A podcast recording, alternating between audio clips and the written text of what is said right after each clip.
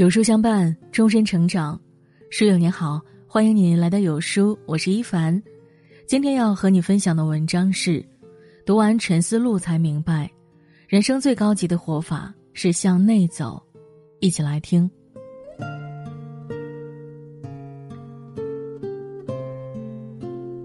两千多年前的一位帝王，将自己的生命感悟一字一句写成书，书中很多道理历久弥新。被后世无数人称为“人间清醒”。此书作者是奥勒留，身为古罗马皇帝，他却被后世的罗素评价为想要隐退去过一种宁静的乡村生活。奥勒留在戎马孔总的生涯里深度思考人生，写下这本哲学著作《沉思录》。《沉思录》探讨了朴素的自身道德伦理，也探讨了严肃的个人与社会的关系。虽然全书都是作者自己与内心的对话，但我们仍然能从其中窥探到诸多普世性的哲理。我们这一生会置身很多困惑如迷雾般的环境，但只要善于找寻，便能冲破迷雾，拥抱晴朗与光明。于忙碌中找寻闲暇。奥勒留统治古罗马的几十年里，战火不息，灾难频发。他一生的工作时间有一半都在外出平定叛乱、救济灾民。这位皇帝是个明君，可以说为了国家朝前夕替、哭哭终日。虽然日理万机、忙碌不停，但奥勒留仍在工作之余找寻闲暇、吸食写作，完成了这本哲学著作。现实生活中，忙是每个人的主旋律，上不完的课、加不完的班、应付不完的社交。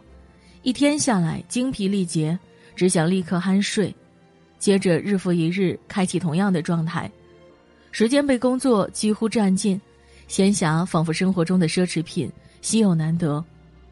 但是生活总要有一些时间是专属自己的。梁实秋曾说：“人类最高理想应该是人人能有闲暇，于必须的工作之余，还能有闲暇去做人，有闲暇去做人的工作，去享受人的生活。”人在有闲的时候，才最像是一个人。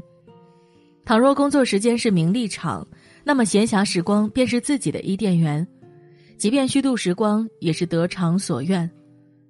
独身一人，品茗闲读，试花弄草，情人相处，看云望星，发呆打闹，三五知己相聚一堂，相谈甚欢。闲暇不是无所事事，而是感受自我，归于平静。闲暇时光是一座小桥，能让自己和灵魂更亲密；闲暇时光是一道彩虹，能让日常的生活别具风采。偷得浮生半日闲，闲暇需要制造，需要节省，需要有一颗向往之心。每个人都应该做一名孤勇者，于繁荣的日子里进行突围，找到闲暇时光，去看阳光温柔，鲜花烂漫。于喧哗中。找寻宁静。奥勒留以及他所代表的斯多亚派哲人，他们毕生追求一种冷静和达观的生活。这些人崇尚恬淡无为的生活，虽然积极出世劳作，但极其向往精神的宁静。无论是君王还是平民，都强调在欲望的尘俗里找回灵魂的清净。世事喧哗嘈乱，每个人仿佛是被丢到舞台上的看客。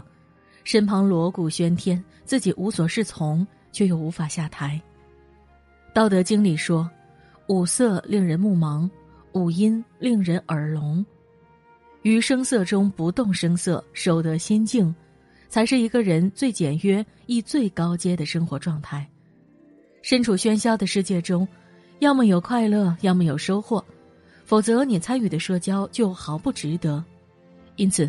面对那些浪费时间、金钱又耗费身心的社交，要果断拒绝，然后静下心来，把这些时间用在和自己的独处上，枯坐思万千，对话自己，看书学技艺，提升自己，追剧游四方，取悦自己。宁静是一个人最好的伴侣，独处是一个人最高效的交际。严控社交，戒掉无意义的聚会。将带给你更高质的独处，让你收获充实丰盈的人生。淡泊以明志，宁静而致远。世界纷扰聒噪，宁静方显美妙。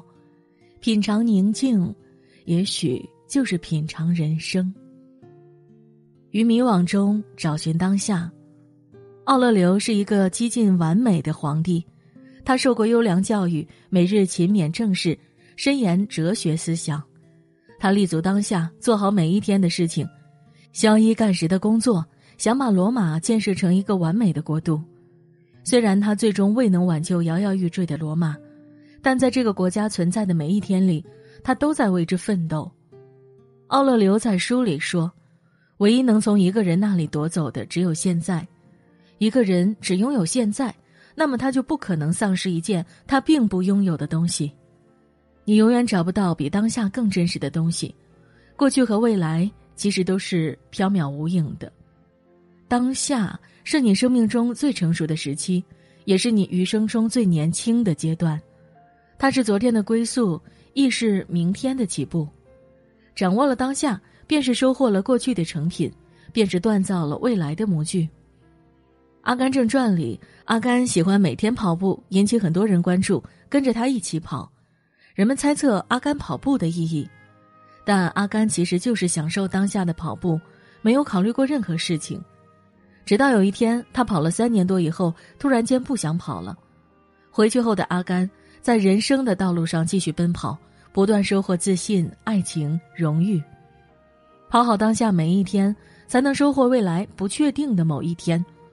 规定的时间做规定的事，抓取机会做好已经决定的事。今天专注做完今天的事，千万不要让每一个今天从手上溜走，然后慨叹自己老得太快而又悟得太迟。陶渊明说：“悟以往之不见。”知来者之可追，只有丢开过去的往事和未来的迷惘，你才能不断畅快前进。翻译这本书的何怀宏说过：“这不是一本时髦的书，而是一本经久的书。近两千年前有一个人写下了它，再过两千年一定还会有人去读它。大抵是因为陈思路揭示的永恒而普世的哲理。”便是在漫长而复杂的人生中，需学会不断找寻、不断突围，从而破除困局，开启新局。你只有善于找寻，才能摆脱这些生活里看似没有出口的困境。点个再看，愿与诸君共勉。